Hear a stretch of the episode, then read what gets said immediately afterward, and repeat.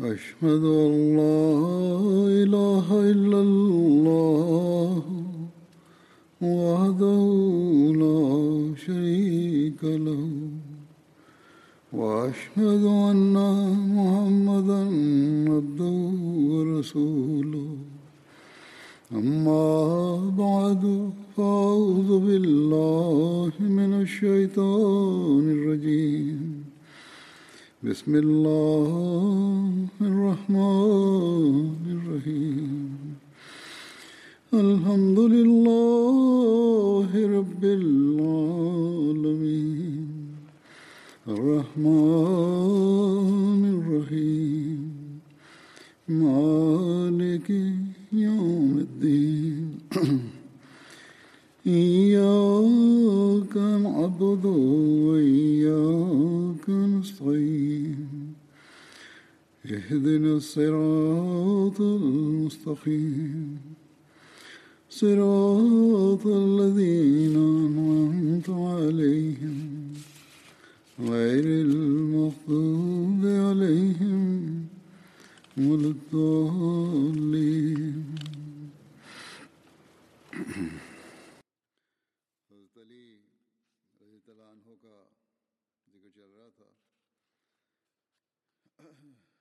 كنت في الخطبة الماضية أتحدث عن حضرة علي رضي الله عنه فقد ورد ذكر خدمته للنبي صلى الله عليه وسلم في مرضه الأخير في رواية صحيح البخاري على النحو التالي عن عبيد الله بن عبد الله قال قالت عائشة رضي الله عنها لما ثقل النبي صلى الله عليه وسلم فاشتد وجعه.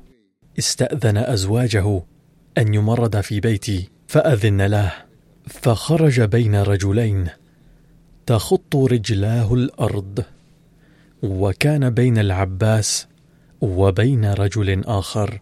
أي كان في بيت عائشة وخرج منه إلى المسجد مستندا على كتفي رجلين. فقال عبيد الله فذكرت لابن عباس ما قالت عائشة. فقال لي وهل تدري من الرجل الذي لم تسمي عائشة؟ قلت لا. قال هو علي بن أبي طالب. انتهت الرواية. وقال عبد الله بن عباس أن علي بن أبي طالب رضي الله عنه خرج من عند رسول الله صلى الله عليه وسلم في وجعه الذي توفي فيه. فقال الناس يا أبا حسن كيف أصبح رسول الله صلى الله عليه وسلم؟ فقال أصبح بحمد الله بارئا. فأخذ بيده عباس بن عبد المطلب فقال له أنت والله بعد ثلاث عبد العصا وإني والله لأرى رسول الله صلى الله عليه وسلم سوف يتوفى من إني لأعرف وجوه بني عبد المطلب عند الموت. اذهب بنا إلى رسول الله صلى الله عليه وسلم فلنسأله في من هذا الأمر يعني الخلافة. إن كان فينا علمنا ذلك وإن كان في غيرنا علمناه. فأوصى بنا فقال علي إنا والله لئن سألناها رسول الله صلى الله عليه وسلم فمنعناها لا يعطيناها الناس بعده. وإني والله لا أسألها رسول الله صلى الله عليه وسلم. هنا ورد في صحيح البخاري أنت والله بعد ثلاث عبد العصا. وكتب عليه سيد ولي الله شاه رضي الله عنه ملحوظة في شرحه لصحيح البخاري عبد العصا هو كناية عمن يصير تابعا لغيره والمعنى أن النبي صلى الله عليه وسلم سيموت بعد ثلاثة أيام. عن عامر قال غسل رسول الله صلى الله عليه وسلم علي والفضل وأسامة بن زيد وهم أدخلوه قبره. قال حدثنا مرحب أو أبو مرحب. أنهم أدخلوا معهم عبد الرحمن بن عوف. وردت روايات متعددة عن بيعة علي رضي الله عنه لأبي بكر رضي الله عنه. فقال البعض أن عليا رضي الله عنه بايع أبا بكر فورا عن كامل الرضا. وقال البعض الآخر عكس ذلك. قال أبو سعيد الخدري رضي الله عنه بايع المهاجرون والأنصار أبا بكر رضي الله عنه فصعد المنبر ونظر في وجوه القوم فلم يجد علي بن أبي طالب وسأل عنه فذهب بعض الأنصار وجاءوا به فقال له أبو بكر يا ابن عم رسول الله صلى الله عليه وسلم وختنه على ابنته. أتريد أن تشق عصا المسلمين؟ فقال علي لا تثريب عليك يا خليفة رسول الله صلى الله عليه وسلم. فقام علي فبايع أبا بكر وورد في تاريخ الطبري عن حبيب بن أبي ثابت قال كان علي في بيته إذ أوتي فقيل له قد جلس أبو بكر للبيعة. فخرج في قميص ما عليه إزار ولا رداء عجلا كراهية أن يبطع عنها حتى بايعه ثم جلس إليه وبعث إلى ثوبه فأتاه فتجلله ولزم مجلسه. وقال العلامة ابن كثير بأن علي بن أبي طالب رضي الله عنه بايع أبا بكر رضي الله عنه بعد يوم أو يومين من وفاة النبي صلى الله عليه وسلم.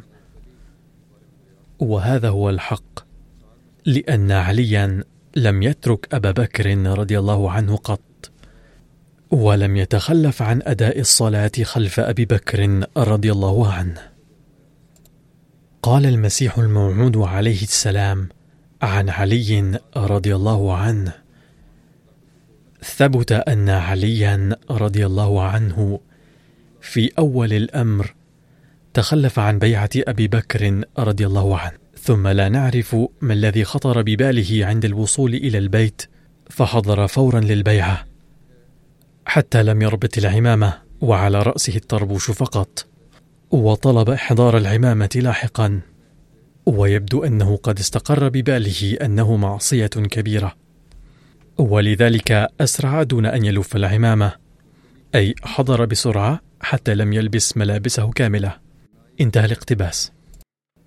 ثم هناك روايات أخرى تقول بأن عليا رضي الله عنه بايع أبا بكر رضي الله عنه بعد وفاة فاطمة رضي الله عنها.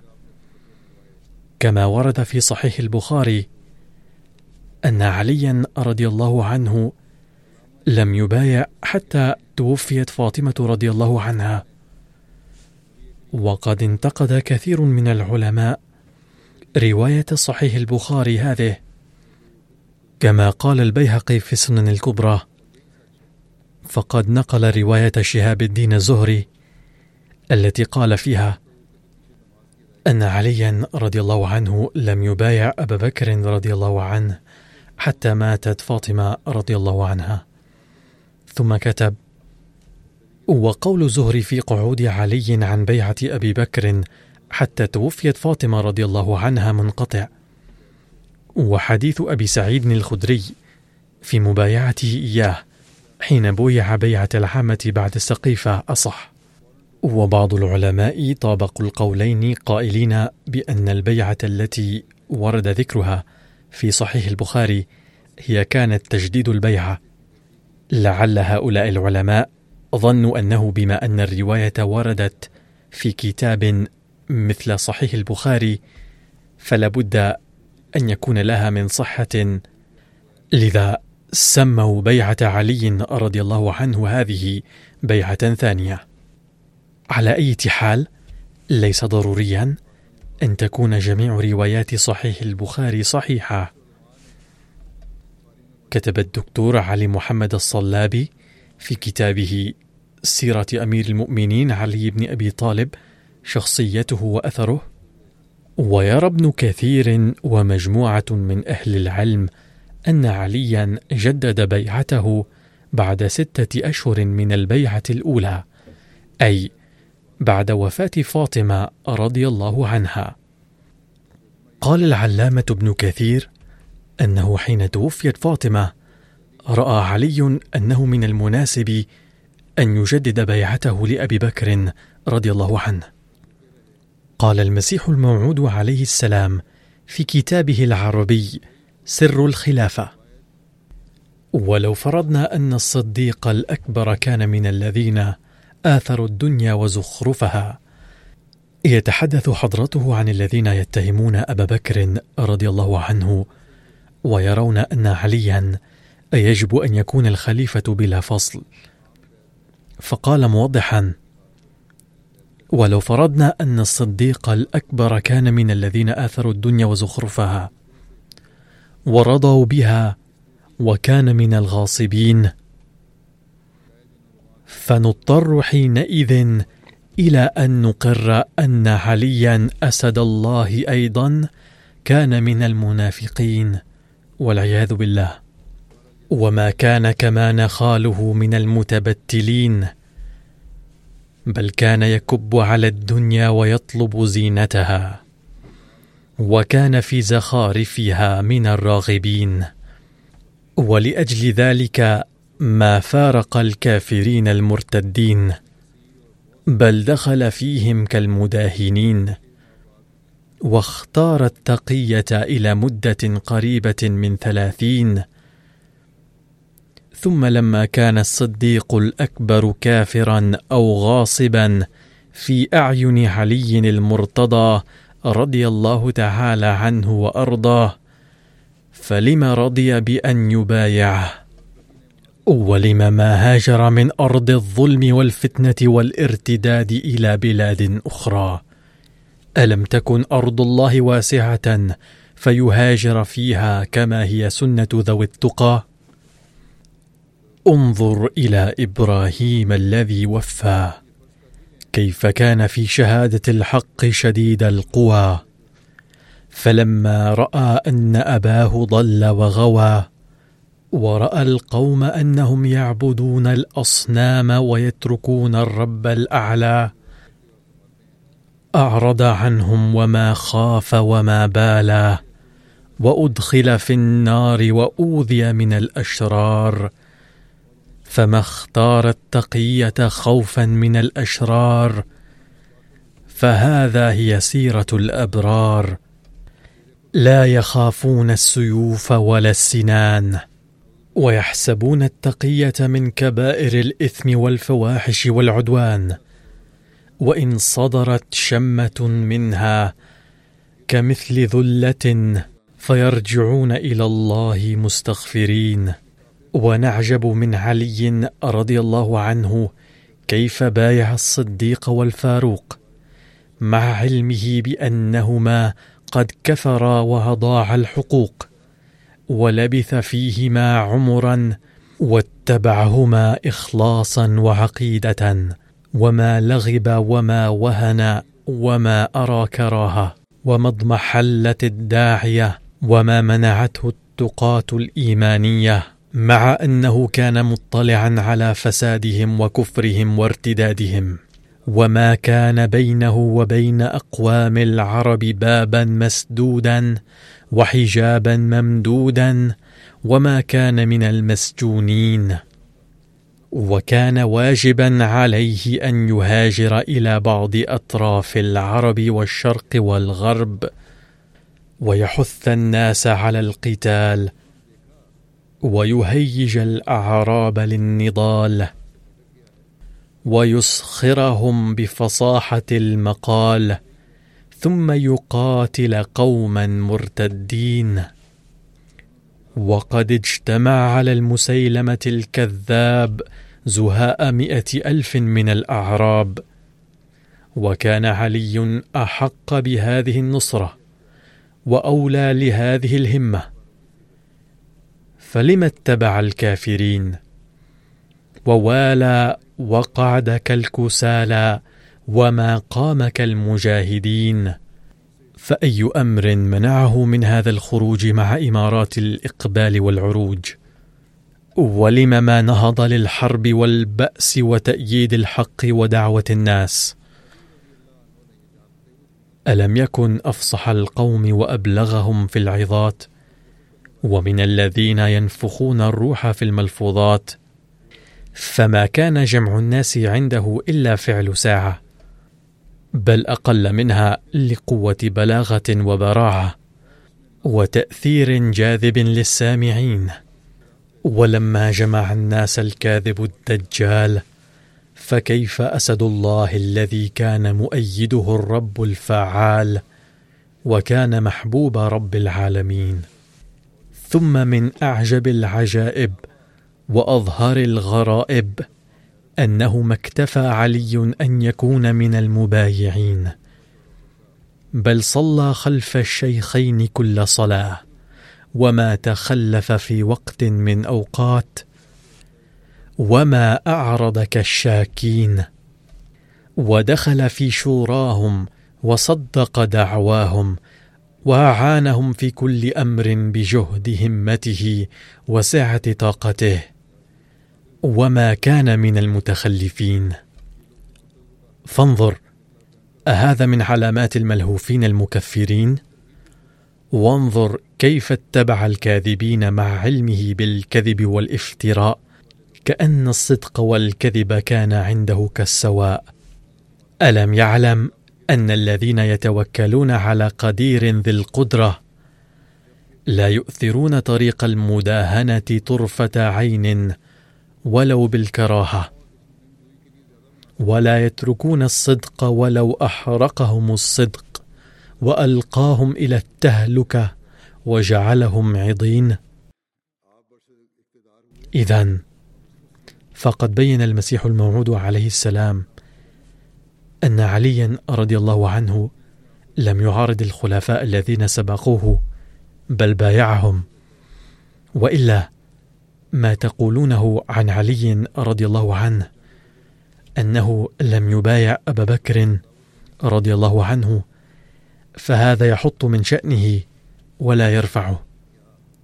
أما الخدمات التي أسداها علي في عهد الخلفاء الثلاثة الذين سبقوه فقد ورد بهذا الشأن أن رسول الله صلى الله عليه وسلم لما توفي ارتدت أحياء كثيرة من الأعراب ونجم النفاق بالمدينة وانحاز إلى مسيلمة الكذاب بن حنيفة وخلق كثير باليمامة. والتفت على طليحة الأسدي بن أسد وبشر كثير أيضا. وادعى النبوة أيضا كما ادعاها مسيلمة الكذاب. وعظم الخطب واشتدت الحال. ونفذ الصديق جيش أسامة. فقل الجند عند الصديق.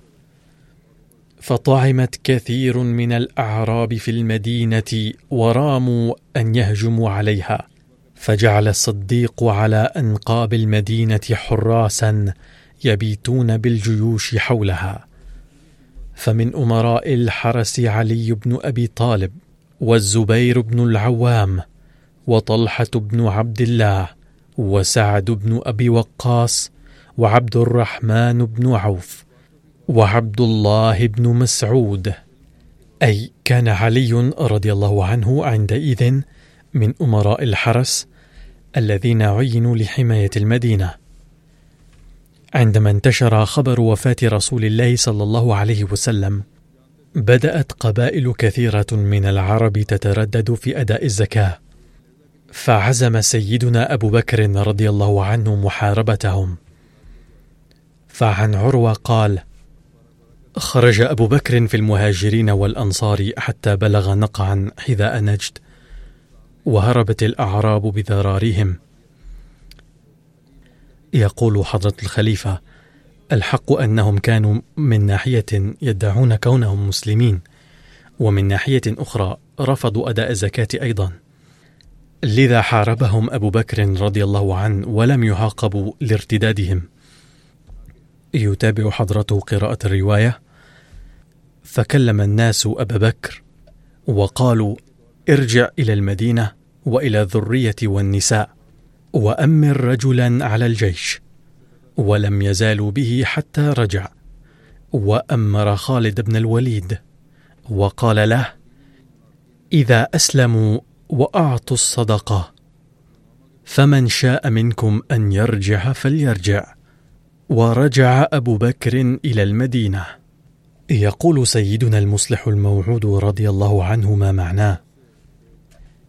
ثابت من التاريخ أن سيدنا عمر أمر عليا رضي الله عنهما خلفه على المدينة عند بعض أسفاره في عهد خلافته.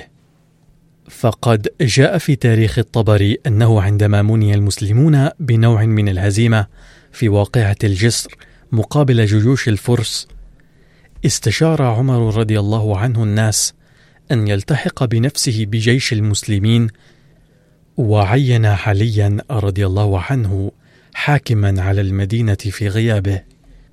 يقول أيضا سيدنا المصلح الموعود رضي الله عنه أن أكبر هزيمة مني بها المسلمون كانت في واقعة الجسر. ذهب جيش قوي للمسلمين لمواجهة الفرس فاتخذ قائد جيش الفرس قلاعا بجانب آخر من النهر وانتظر جيش المسلمين. تقدم جيش المسلمين وهاجم العدو بحماس شديد وظل يتقدم ويدفع جيش الفرس إلى الوراء. ولكن تقهقر جيش الفرس كان خطة مدروسة من قائدهم.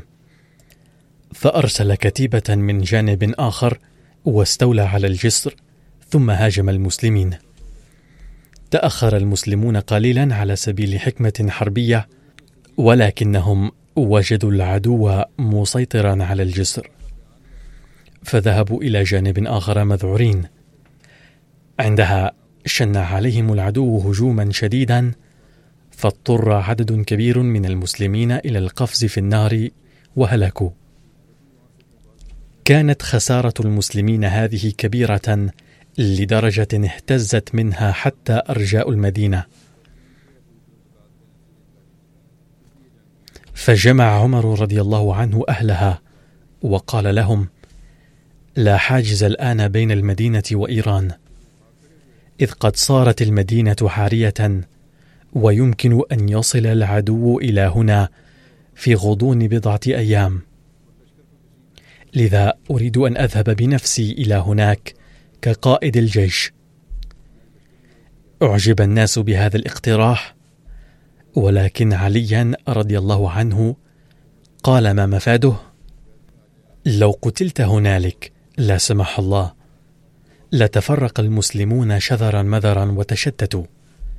لذا يجب الا تذهب بل ترسل غيرك. فكتب عمر رضي الله عنه إلى سعد الذي كان حينذاك يحارب الروم في الشام أن يرسل من الجيش قدر الإمكان لأن المدينة صارت عارية تماما. وإن لم يوضع الحد على العدو فورا لسيطر عليها. عندما وقعت الفتن في عهد عثمان قدم له علي رضي الله عنهما اقتراحات مفيدة لدرئها. ذات مرة سأل عثمان ما هو السبب الحقيقي وراء الفتن والاضطرابات في البلاد؟ وما السبيل إلى إزالتها؟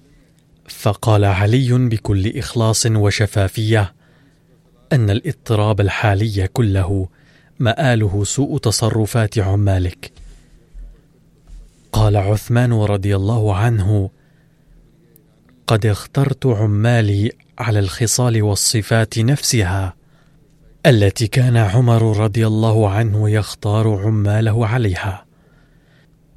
فلا أدري سبب تذمر عامة الناس منهم. فقال علي رضي الله عنه هذا صحيح.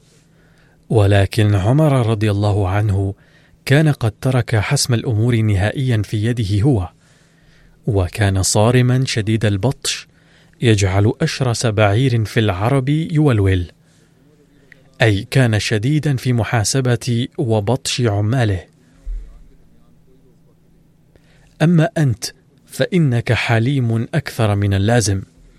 ويستغل عمالك حلمك ويفعلون ما يحلو لهم بدون أن تعلم ذلك أنت. وتظن الرعاية أن العمال يعملون كل ذلك بأمر من الخليفة. وهكذا تصبح هدفا لتصرفات عمالك الخاطئة. لما حاصر المصريون بيت عثمان رضي الله عنه ومنعوه الطعام والماء علم علي رضي الله عنه ذلك. فأتاهم وقال لهم إن هذا الحصار لا يتنافى مع الإسلام فحسب بل مع الإنسانية أيضا فحتى الكافرين لم يكونوا يمنعون أسراهم من الطعام والشراب. ما الذي فعل بكم هذا أي عثمان حتى تعاملوه بهذه القسوة؟ لكن المحاصرين لم يبالوا بشفاعة علي رضي الله عنه. ورفضوا تخفيف الحصار رفضا باتا. فرمى علي رضي الله عنه عمامته غاضبا وذهب. حاصر الناس عثمان رضي الله عنه في بيته ومنعوه الماء. فأشرف على الناس وقال أفيكم علي؟ فقالوا لا. قال أفيكم سعد؟ قالوا لا. فسكت ثم قال ألا أحد يبلغ عليا فيسقينا ماء؟ فبلغ ذلك عليا فبعث إلى بيت عثمان رضي الله عنه بثلاث قرب مملوءة ماء. فما كادت تصل إليه بسبب المتمردين. وجرح بسببها عدة من موالي بني هاشم وبني أمية حتى وصل الماء إليه. ولما بلغ عليا أن عثمان رضي الله عنه يراد قتله قال لابنيه الحسن والحسين اذهبا بسيفيكما حتى تقوما على باب عثمان فلا تدعا احدا يصل إليه. فلما رأى الثوار ذلك رموا باب عثمان بالسهام حتى خضب الحسن بن علي ومحمد بن طلحة بالدماء. فتسور محمد بن أبي بكر وصاحباه من دار رجل من الأنصار سرا حتى دخلوا على عثمان وقتلوه. ولما بلغ الخبر عليا رضي الله عنه جاء ورأى أن عثمان رضي الله عنه قد استشهد فعلا. فقال لابنيه كيف قتل عثمان وأنتما على الباب؟ ثم لطم الحسن وضرب صدر الحسين وشتم محمد بن طلحة وعبد الله بن زبير وخرج وهو غضبان حتى أتى منزله. عن شداد بن أوس قال لما اشتد الحصار بعثمان يوم الدار أشرف على الناس يوم الدار هو اليوم الذي حاصر فيه الثوار عثمان رضي الله عنه في بيته وقتلوه بمنتهى الوحشية. فقال يا عباد الله قال فرأيت علي بن أبي طالب خارجا من منزله معتما بعمامة رسول الله صلى الله عليه وسلم متقلدا سيفه. أمامه الحسن وعبد الله بن عمر في نفر من المهاجرين والأنصار حتى حملوا على المتمردين وفرقوهم. ثم دخلوا على عثمان رضي الله عنه فقال له علي السلام عليك يا أمير المؤمنين. إن رسول الله صلى الله عليه وسلم لم يلحق هذا الأمر حتى ضرب بالمقبل المدبر أي لم يتيسر له عز الدين وقوته إلا بعد أن حارب الكافرين المحاربين بمساعدة المؤمنين. وإني والله لا أرى القوم إلا قاتليك. فمرنا فلنقاتل. فقال عثمان أنشد الله رجلا رأى الله حقا وأقر أن لي عليه حقا. أن يهريق في سبيلي ملء محجمة من دم أو يهريق دمه في. فعاد علي رضي الله عنه عليه القول فأجابه بمثل ما أجابه من قبل. قال فرأيت عليا رضي الله عنه خارجا من باب دار عثمان وهو يقول اللهم إنك تعلم انا بذلنا المجهود ثم دخل المسجد وحضرت الصلاة. فقالوا له يا أبا الحسن تقدم فصل بالناس. فقال رضي الله عنه لا أصلي بكم والإمام محصور ولكن أصلي وحدي. فصلى وحده وانصرف إلى منزله فلحقه ابنه وقال والله يا أبتي قد اقتحموا علي الدار. قال علي رضي الله عنه إنا لله وإنا إليه راجعون. هم والله قاتلوه. قالوا لعلي أين هو؟ أي عثمان رضي الله عنه. يا أبا الحسن قال في الجنة والله. قالوا وأين هم؟ أي قاتلوه. يا أبا الحسن.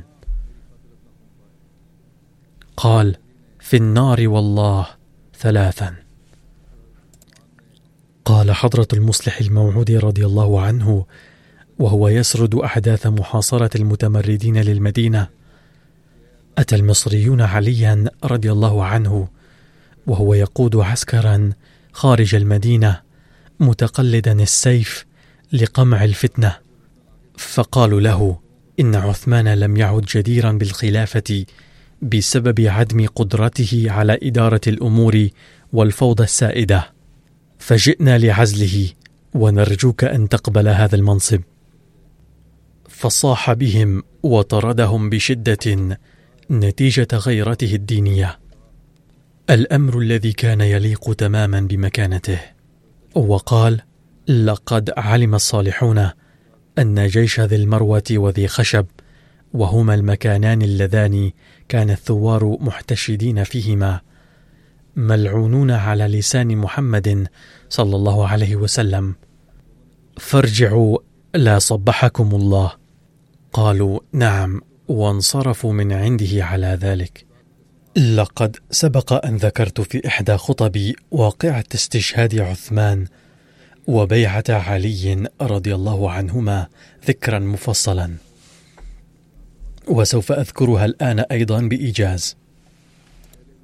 لما قتل عثمان رضي الله عنه جاء الناس كلهم إلى علي رضي الله عنه يهرعون أصحاب محمد وغيرهم. كلهم يقول أمير المؤمنين علي. حتى دخلوا عليه داره. فقالوا نبايعك فمد يدك. فأنت أحق بها. فقال علي ليس ذاك إليكم وإنما ذاك إلى أهل بدر. فمن رضي به أهل بدر فهو خليفة. فلم يبق أحد إلا أتى عليا. فقالوا ما نرى احدا أحق بها منك فمد يدك نبايعك. فقال أين طلحة والزبير؟ فكان أول من بايعه طلحة بلسانه وسعد بيده. فلما رأى علي رضي الله عنه ذلك خرج إلى المسجد فصعد المنبر. فكان أول من صعد إليه فبايعه طلحة وبايعه الزبير وسائر الصحابة. قال حضرة المصلح الموعود رضي الله عنه متحدثا عن أحداث ما بعد استشهاد سيدنا عثمان رضي الله تعالى عنه. نهب الثوار المفسدون بيت المال بعد استشهاد عثمان رضي الله عنه وأعلنوا أن الخارج لمحاربتنا سيقتل. كانوا لا يسمحون للناس بالاجتماع في مكان كما يحظر اجتماع الناس في هذه الأيام وفرضوا على المدينة حصارا مطبقا فلم يسمحوا لأحد بالخروج من بيته. ذلك كما يفرض حظر التجوال في هذه الأيام. حتى منعوا أيضا عليا رضي الله عنه الذي كانوا يدعون حبه من الخروج من بيته ونهبوا المدينة نهبا. هذا من ناحية ومن ناحية أخرى بلغت قلوبهم أنهم لم يتركوا عثمان رضي الله عنه الذي قد أثنى عليه النبي صلى الله عليه وسلم كثيرا. أقول لم يتركوه بعد قتله أيضا ولم يسمحوا بدفنه إلى ثلاثة أو أربعة أيام. حتى دفنه بعض الصحابة سرا في جوف الليل واستشهد مع عثمان رضي الله عنه بعض عبيده أيضا. ولم يسمح المفسدون بدفنهم أيضا بل رموا بجثثهم للكلاب. بعد هذه المعاملة الشنيعة مع عثمان والعبيد ترك المفسدون حبل أهل المدينة على غاربهم إذ لم يكونوا يكنون لأهلها إيه عداوة. فبدأ الصحابة يهجرونها. مضت خمسة أيام وليس على المدينة حاكم. كان المفسدون يسعون لينصبوا خليفة بحسب رغبتهم ويستغلوه كما يحلو لهم. ولكن لم يحتمل أحد من الصحابة أن يكون الخليفة من اختيار الذين قتلوا عثمان رضي الله عنه.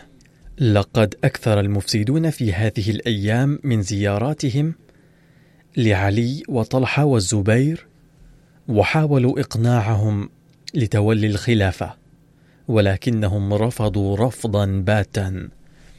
وحين رفض هؤلاء الثلاثة تولي منصب الخلافة وما كان المسلمون ليقبلوا احدا خليفة في حضورهم استخدم المفسدون حربة الجبر والإكراه في هذا الصدد أيضا لظنهم أنه لو لم يعين أحد خليفة لثار الناس ضدهم في العالم الإسلامي كله فأعلنوا أنه لو لم ينتخب خليفة خلال يومين أو ثلاثة أيام سنقتل عليا وطلحة والزبير والكبار الآخرين كلهم أيضا.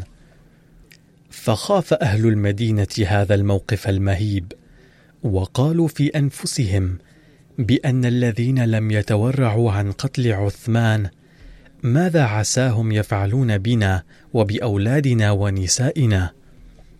فذهبوا إلى علي رضي الله عنه وطلبوا منه قبول منصب الخلافة ولكنه رفض وقال لو قبلت الخلافة لقال الناس بأنني كنت ممن خططوا لقتل عثمان رضي الله عنه. وأنا لا أستطيع أن أحمل هذا العبء الثقيل. ثم قال طلحة والزبير أيضا الكلام نفسه. وكذلك رفض كل الذين طلب منهم قبول المنصب من الصحابة.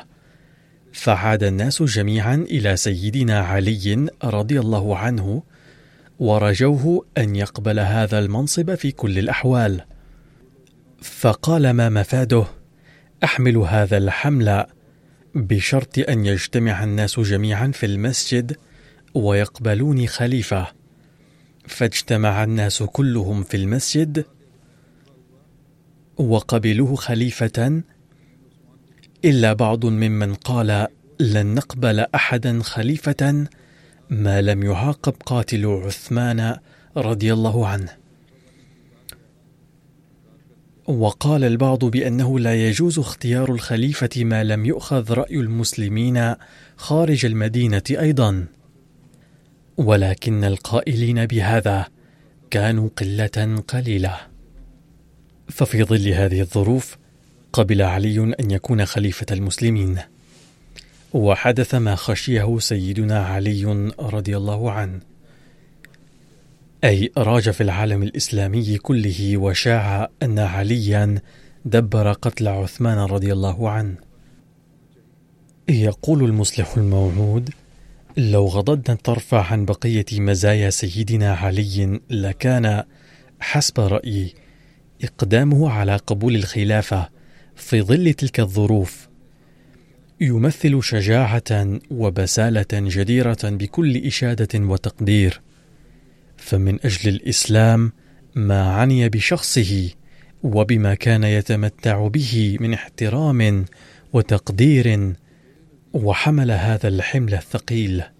ثم ذكر المصلح الموعود رضي الله عنه في أحد المواضع احداثا وقعت بعد استشهاد عثمان رضي الله عنه فقال لقد كثف المفسدون أعمال السلب والنهب ليوم أو يومين ولكن لما هدأت ثورتهم قليلا خافوا على عاقبتهم وما سيحدث لهم بعد ذلك فتوجه بعضهم إلى الشام ظنا منهم أن معاوية شخصية رائعة فلا بد أنه يأخذ ثأر هذا القتل.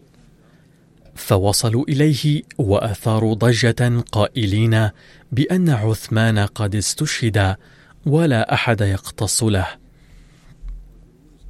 وبعضهم أسرع إلى الزبير وعائشة رضي الله عنهما في طريق مكة ولحق بهما. وقال لهما بأنه من الظلم الشنيع أن يقتل خليفة الإسلام ويسكت عليه المسلمون. ومنهم من أسرع إلى علي رضي الله عنه وقالوا له إن الوقت وقت المصيبة وهناك خطر لانهيار الحكم الإسلامي. فخذ منا البيعه حتى يزول خوف الناس ويستتب الأمن والأمان. وهذا ما اقترح به الصحابة الموجودون في المدينة بالاتفاق أنه من المناسب الآن أن يحمل هو هذا العبء وسيكون عمله هذا موجبا للثواب ونيل رضا الله تعالى.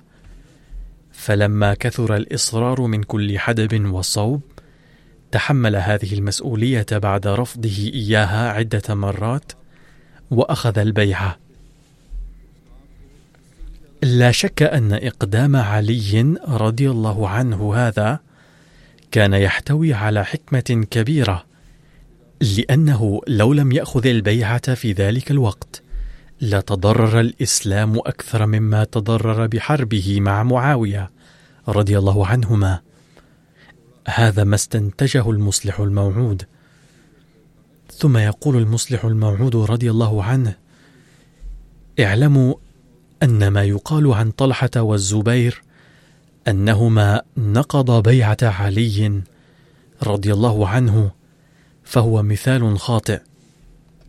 يقول حضرة الخليفة يذكر المصلح الموعود رضي الله عنه عما يقال عن بيعتهما أنهما بايعا بكل سهولة ويذكر حضرته أنهما لم تتم بهذه السهولة. ثم يذكر عما قيل عنهما بأنهما نقض البيعة والتحق بعائشة وحارب ضد علي رضي الله عنه فيقول المصلح الموعود رضي الله عنه هذا مثال خاطئ وهو ناجم عن عدم المعرفة بالتاريخ الصحيح. لم يحدث هكذا. تتفق كتب التاريخ على أن بيعة طلحة والزبير لعلي لم تكن برغبتهما بل اكره على البيعة. فقد وردت في الطبري رواية عن راويين محمد وطلحة أنه بعد استشهاد عثمان قرر الناس فيما بينهم أن يتم تعيين أحد خليفة عاجلا ليستتب الأمن وينتهي هذا الفساد. فتوجه الناس إلى علي وطلبوا منه أن يأخذ منهم البيعة. قال علي إن كنتم تريدون بيعتي فاعلموا أنكم ستضطرون أن تطيعوني دوما. فإن قبلتم هذا الأمر رضيت بأخذ بيعتكم وإلا فالتمسوا غيري فسأكون مطيعا له بل سأكون أطوعكم لمن وليتموه أمركم. فقالوا نرضى بطاعتكم. فقال علي فكروا وتشاوروا فيما بينكم. فتشاوروا وقالوا إن بايع طلحة والزبير عليا فسيبايع الجميع وإلا فما لم يبايع عليا فلن يستتب الأمن بشكل كامل.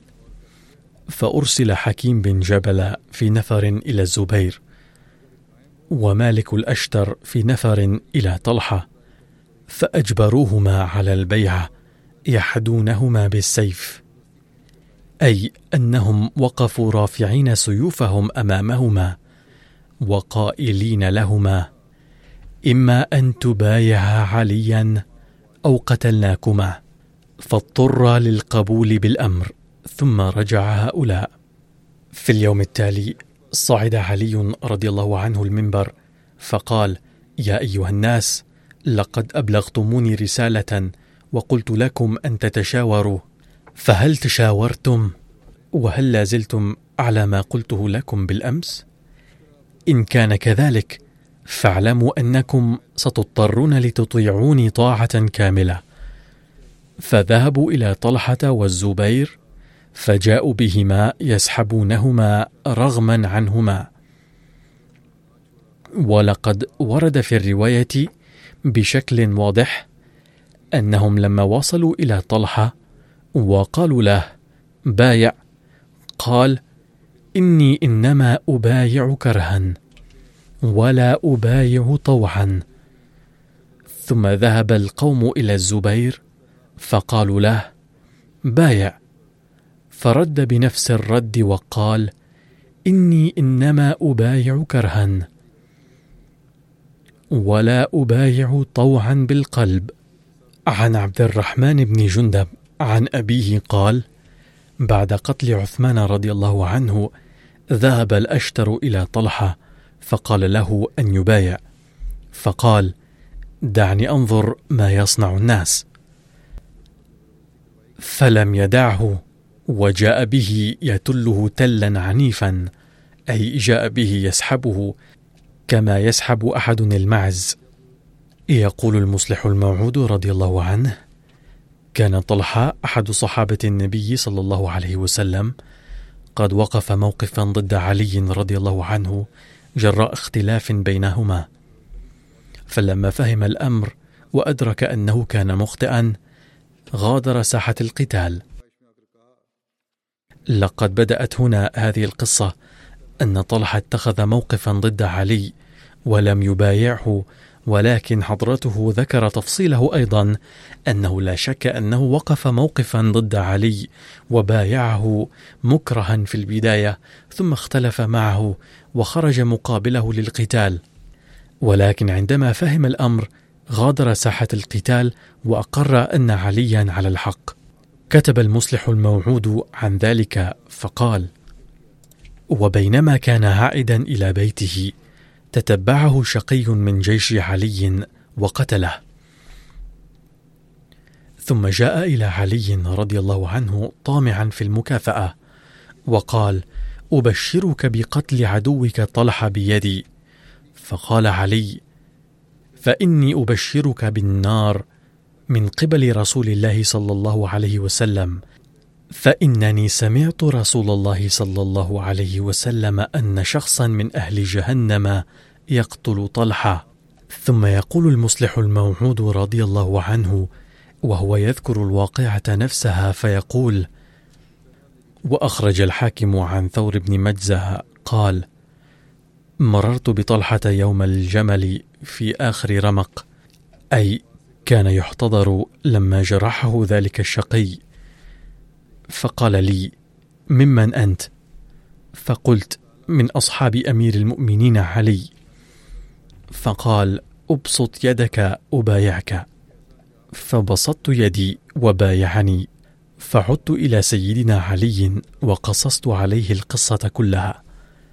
فكبر بعد سماعها مني وقال ما أصدق كلام رسول الله فلم يشأ الله أن يدخل طلحة الجنة دون أن يبايعني. فكان من العشرة المبشرين وصحيح أنه كان قد بايعه سلفا لكن مكرها كما بينت. أما قبيل الوفاة فقد بايعه بانشراح الصدر تماما. كان صالحا وسعيدا وكان الله قد وعده بإدخاله الجنة. لذا لم يرد الله أن يأتيه الأجل دون أن يبايع الخليفة. وفي تلك اللحظة تسنى له فبايع الخليفة. هذا البيان سيستمر وسأتناول بقية الوقائع في المستقبل إن شاء الله.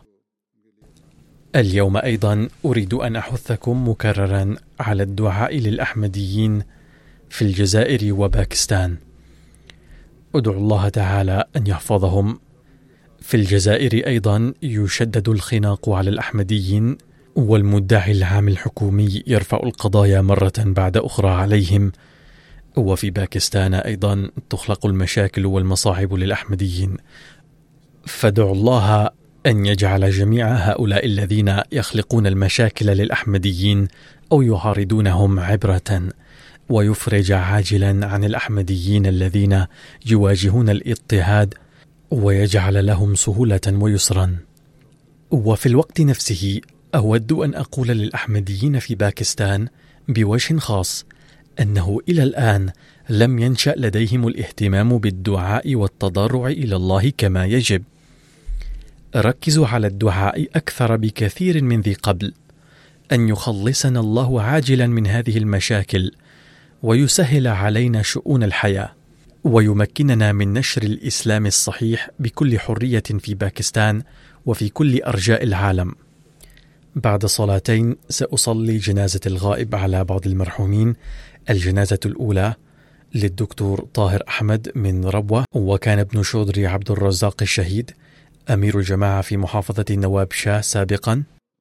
فقد توفي في الرابع من ديسمبر بصدمة قلبية عن عمر يناهز ستين سنة. إنا لله وإنا إليه راجعون. كان المرحوم يعمل طبيبا في المستشفى الحكومي. كان قد أصيب بصدمة قلبية أولى في عام 1995 ورغم وضعه الصحي الحرج نقل عمله إلى ميتي لكي يتمكن من خدمة الجماعة في مستشفى المهدي التابع للوقف الجديد. كان متخصصا في أمراض العيون. وكان يعالج مرضى العيون كل يوم أحد في مستشفى المهدي إذ كانت العطلة في عمله. فكان يشترك بانتظام في المخيمات الطبية التي تقيمها الجماعة وكان أحيانا يشتغل في إجراء العمليات الجراحية طول اليوم. كان يحظى بشعبية كبيرة ليس في الأحمديين فحسب بل في غير الأحمديين أيضا في تارباكر فكان محببا جدا. كانت العملية الجراحية قد أجريت على قلبه وفي السنوات الأخيرة من عمره واجه ألما شديدا. لكنه مع ذلك واصل عمله في ترباكر. فقد أمضى خمسة عشر عاما في خدمة الإنسانية في ميتي. كان مواسيا جدا للفقراء ومضيافا. وكان يحترم نظام الجماعة والخلافة لأقصى حد. وكان الله تعالى قد وفقه بفضله للانخراط في نظام الوصية في شبابه وكان سباقا في كل تبرع رحمه الله وغفر له ورفع درجاته في الجنة ووفق أولاده أيضا لتقليد حسناته والحفاظ عليها. الجنازة الثانية اليوم للمرحوم حبيب الله مظهر ابن شودري الله دتا وكان قد أسر أيضا في سبيل الله وتوفي في الرابع والعشرين أكتوبر عن عمر يناهز خمسا وسبعين سنة. إنا لله وإنا إليه راجعون. وكان والد المرحوم انضم إلى الجماعة الأحمدية مبايعا على يد سيدنا الخليفة الثاني رضي الله عنه. لقد عمل المرحوم في الدوائر الحكومية على مناصب مختلفة وتقاعد عن منصب المدير في إحدى مؤسسات حكومية وخدماته للجماعة ممتدة على أكثر من خمسين سنة من قائد مجلس إلى زعيم أنصار الله وغيره من المناصب المختلفة بما فيها رئيس أحد فروع الجماعة. أول قضية رفعت ضد أي أحمدي بحسب بند 225 للقانون المتعلق بالإساءة إلى النبي صلى الله عليه وسلم. كانت قد رفعت ضد المرحوم شودري حبيب الله مظهر في التاسع والعشرين أكتوبر عام 1991 في مخفر الشرطة في شادرة. ومن هذا المنطلق كان أول أحمدي في التاريخ سجن بمقتضى هذا البند أسيرا في سبيل الله ووفق لمواجهة المشاكل ومع أن المحكمة المحلية برأته لكن المعارضين رفعوا استئنافا في المحكمة العليا فألغى القاضي عبد المجيد في المحكمة العليا كفالته وبذل المعارضون كل ما في وسعهم على نطاق واسع لاستصدار العقوبة ضده فقد وزعوا النشرات باللغة الأردية والإنجليزية واستخدموا ضد المرحوم كلمات نابية جدا لكن المرحوم شودري حبيب الله ظل يواجه مصاعب السجن بكل شجاعة راضيا برضا الله تعالى. ثم دبر الله له البراءة وفك أسره خلال بضعة أشهر. كان المرحوم يداوم على الصلوات الخمس والتهجد أيضا وظل ينصح أولاده حتى آخر لحظة من حياته للمحافظة على الصلاة. كان اجتماعيا ودامثا جدا ومواسيا ومتواضعا وعاشقا صادقا للخلافة فكان يستمع إلى خطب الخليفة وخطاباته بانتظام بل كان يجمع أهل بيته كلهم ليستمعوا إلى خطبة الجمعة على القناة جالسين معه في مكان واحد. كان بفضل الله موصيا. ترك زوجته السيدة رقية بيغم وخمسة أبناء وابنة واحدة. أحد أبنائه السيد حسيب أحمد الداعية الأحمدي يخدم في المكتب الإنجليزي التابع لمؤسسة فضل عمر. تغمد الله المرحوم بواسع رحمته ومغفرته. الجنازة التالية للمرحوم خليفة بشير الدين أحمد الذي توفي في الثلاثين من نوفمبر الفائت عن عمر يناهز 86 سنة. إن لله وإنا إليه راجعون. كان قد ولد في مدينة فيروزبور الهندية وكان ابنا للدكتور خليفة تقي الدين وحفيدا لحضرة الدكتور خليفة رشيد الدين. والدكتور خليفة رشيد الدين كان والد السيدة أم ناصر الحرم الأولى لسيدنا الخليفة الثاني رضي الله عنه. ولقد مدح سيدنا المسيح الموعود عليه الصلاة والسلام حضرة خليفة رشيد الدين كثيرا لتضحياته بأمواله. على كل حال كان المرحوم من نسله وكان نشيطا في خدمة الجماعة وكان يدعو غير الأحمديين في بيته ليبلغهم رسالة الأحمدية. في عام 1998 سافر إلى السويد وهناك أصيب بأزمة قلبية في عام 1999 فاستعاد صحته وانشغل في أعمال المسجد. كان سكرتير التبليغ أيضا وكان يأتي إلى هنا مع زوجته وأولاده كل سنة لحضور الجلسة السنوية. ترك زوجته وثلاث بنات وابنين. كانت زوجته مسيحية إنجليزية وبايعت وهي تلبس لباسا محتشما جدا وتتحجب وتعيش حياة بسيطة جدا وهي مولعة بتلقي علوم الدين وتسعى للعمل بها قدر المستطاع. زادها الله ايمانا وايقانا ووفق أولادهما أيضا لاقتدائها في الحسنات. الجنازة التالية للسيدة أمينة أحمد زوجة خليفة رفيع الدين أحمد. فقد توفيت في التاسع عشر أكتوبر. إنا لله وإنا إليه راجعون. كانت من غينيا ومن مواليد عام 1940 في بيت مسلم تجاري مشهور. وقبلت الأحمدية أثناء دراستها في لندن. وفي الفترة نفسها تزوجت السيد دكتور أحمد رحمه الله. ابن الدكتور خليفة تقي الدين. أي كان من نسل حضرة خليفة رشيد الدين كانت المرحومة مواسية ومهتمة بالناس ومضيافة. كانت تحافظ على الصلاة دوما وتخشى أن تفوتها أي صلاة. كانت تداوم على التهجد رغم ضعف صحتها. فقد حضرت كل جلسة سنوية في بريطانيا تقريبا رغم صحتها المتدهورة وإصابتها بالسرطان وكانت تكن للخلافة اخلاصا ووفاء. فكلما زارتني قابلتني بكل تواضع وطلبت مني الدعاء. رحمها الله وغفر لها ووفق أولادها أيضا ليقووا علاقتهم بالجماعة. الحمد لله الحمد لله نحمده ونستعينه ونستغفره ونؤمن به ونتوكل عليه ونعوذ بالله من شرور انفسنا ومن سيئات اعمالنا من يهده الله فلا مضل له ومن يضلله فلا هادي له. ونشهد أن لا إله إلا الله. ونشهد أن محمدا عبده ورسوله. عباد الله رحمكم الله. إن الله يأمر بالعدل واللسان وإيتاء ذي القربى وينهى عن الفحشاء والمنكر والبغي يعظكم لعلكم تذكرون.